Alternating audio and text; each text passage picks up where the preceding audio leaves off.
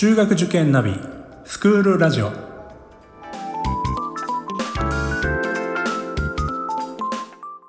スクールナビゲーターののびるです。この番組は中学受験を目指すご家庭に学校の先生からの生の声や受験に役立つ情報をお届けするラジオです。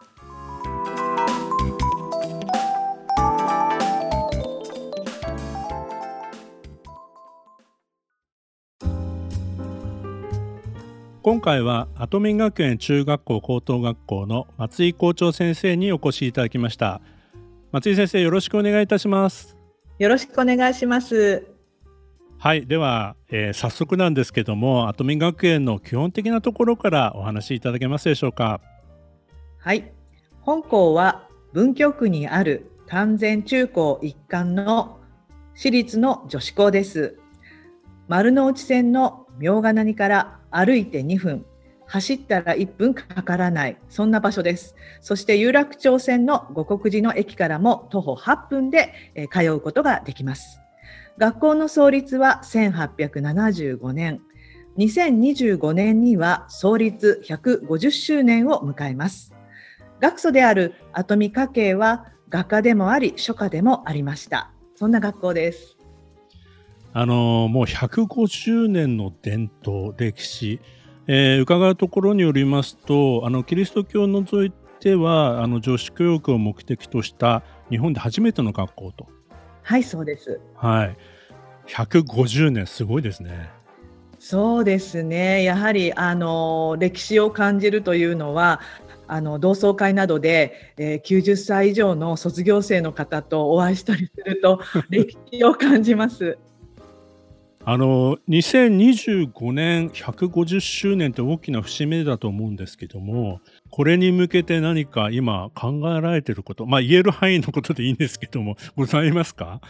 そうですね。あの、まあ、学園全体としての150周年記念事業として、えー、計画を立てていることもありまして、えー、皆様にご報告できる時が来たら、あの、しっかりと、あの、ご紹介したいなというふうに思っていて、まだちょっと秘めている状況でございます。これね、大きなね、あの、行事といいますかね、えー、なりますんでね、大変だと思いますけども、楽しみにしております。はい、はい、少しお待ちください。はい。前後しましたけれども松井先生のちょっとプロフィールをですねご紹介いただけますでしょうか？はい、えー、私はあの跡見学園中学校高等学校を卒業しまして、えー、大学では、えー、東京理科大学で応用数学を学びました。えー、まあ、私の時代でも、えコンピューターを使わせられて、えプログラミングも必修でしたしそれから、まあ、どちらかというと数学をどうやって世の中で使おうかというような、え課題を持っている学科でしたので大学の卒業論文は統計学で判別分析というもので書きました。でその後もちろん教員免許を取る、えー、過程取ってましたので教職に就くことも考えたんですけれどもやはり、えー、社会の仕組みをしっかり知るには企業に入って社会の底辺から見ないとわからないだろうなという思いが強く、え企業に就職をして SE として仕事をしました。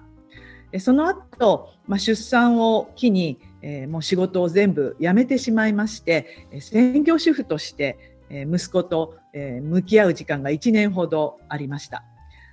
その時にちょうど子供を産んで少し経った時に、えー、母校である跡見学園からあの数学の教員が1人空くので受けてみないかということをあのお話伺って最初お断りしたんですけれどもあの2度3度とご連絡いただいたので母校でもありますし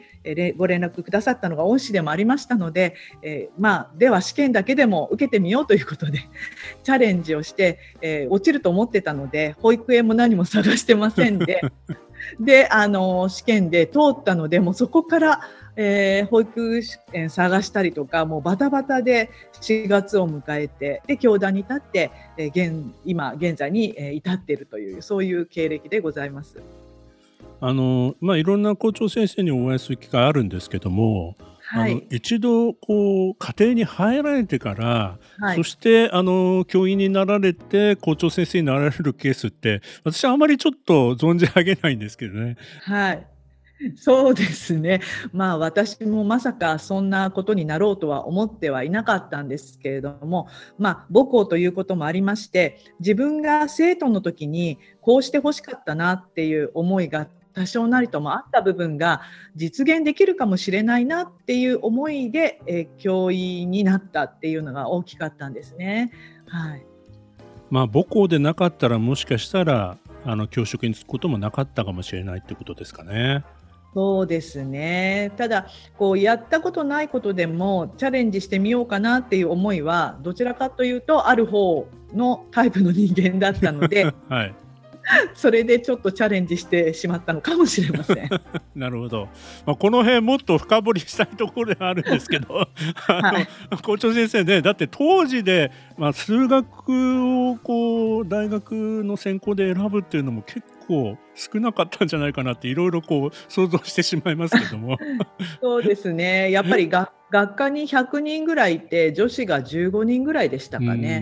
うんもう本当に少なかったですね。はい。まあね、そういったね、ご経験も踏まえて、実際に校長先生のお立場でこれからやっていきたいこととか、まあそういったことも今日伺えるのではないかなというふうに思いますんで、はい、はい、引き続き、えー、進めさせていただきます。はい。はい、えー、まああのアトミン学園さんこれだけの伝統と歴史がある学校さんですから当然まあ変わらないものってのは当然あると思いますしまあえー、この時代の変化に合わせて変わっていくものっていうのもあるかと思うんですね。まあ、そのあたりのところですねあのまず学園が大切にしていること、えー、このあたりをちょっとご紹介いただけますでしょうか。はい、えー、そうですね。変わらないものとしては今私たちアトミー流リベラルアーツと呼んでいる学びがあるんですけれどもやはりあの型破りという言葉がありますがしっかりとした型を身につけていなければ、まあ、破ることもできないので例えばそれは伝統の型であったり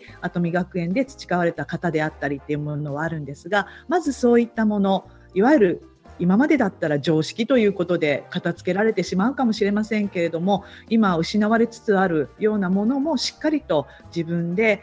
体得していこうという学びですね。で具体的には例えば学校の成り立ちであるとか、えー、学祖であるアトミ家系について、えー、きちんと知っておくとか私たちは通常ごきげんようという挨拶を使っているんですけれどもなぜ私たちごきげんようと言っているのかですとかあのそういったものもしっかりと学んでもらいたい。でさらにですねあの、まあ、礼節という言葉がありますけれどもお辞儀の仕方であったりまたあの私たちが普通に使えるようなもので昔であればみんな手で作っていたようなものそれをあの折り型の授業を、えー、取り入れて生徒たちの目とか手を使ったものそういったものを大事にしている。まずこれがあります。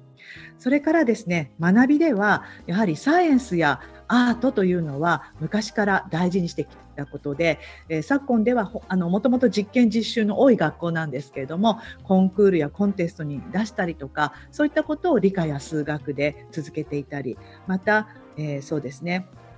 学祖であるアトミカ系芸術家でもありましたので、えー、まあ、書道習字ですねそれは中学生が週に1回しっかり学んでいたりですとかそれから高校生は音楽美術工芸書道と4つから選べるという、まあ、工芸がある学校も珍しいと思いますし美術では日本画も学ぶことができるのでそういったものは変わらない学びとしてずっと続けているものになります。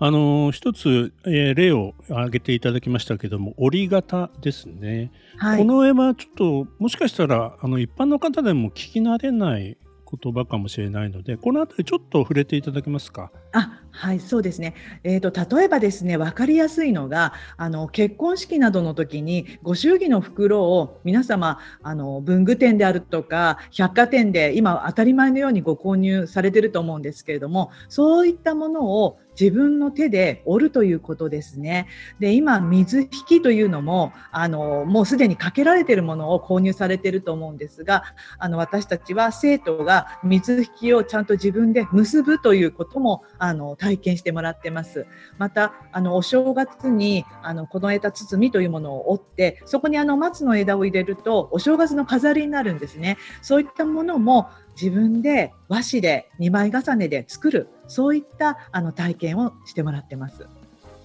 なかなかないですね、それは。あの、もうコンビニに行けば買えますからね。そうですね。うん、でも一人一人こう折り方が違って、あの出来上がる形が違うっていうのがやっぱり魅力の一つかなと思ってますね。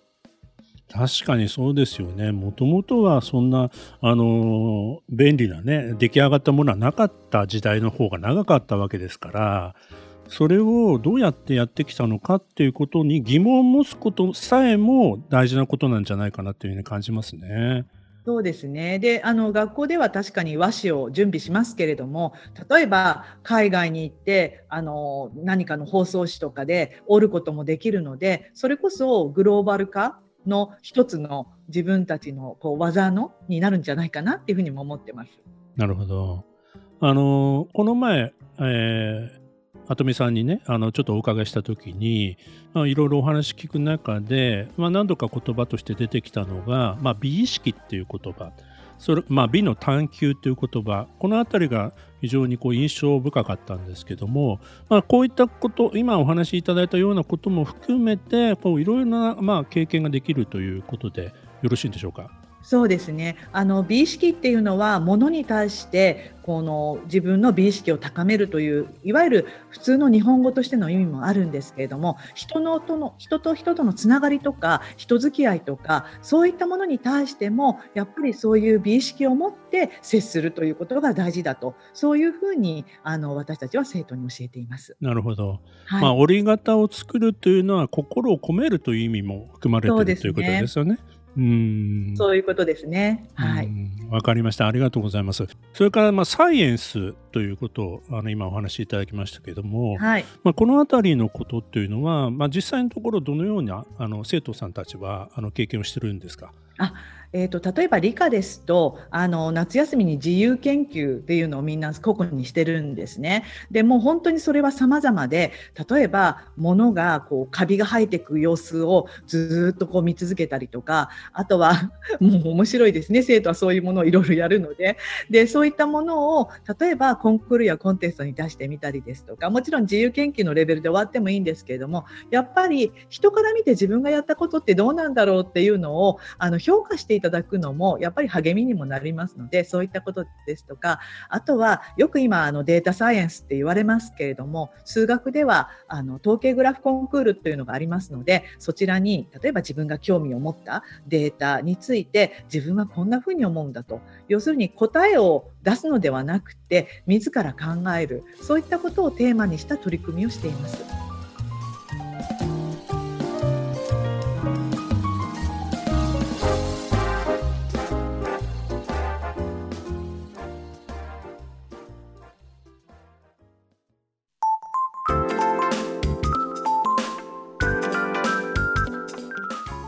クールラジオでは番組への感想、出演してほしい学校など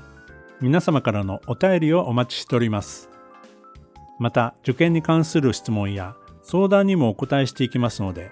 概要欄の Google ホームからお気軽にお寄せください。Apple、Amazon、Google、Spotify などの無料のポッドキャストアプリで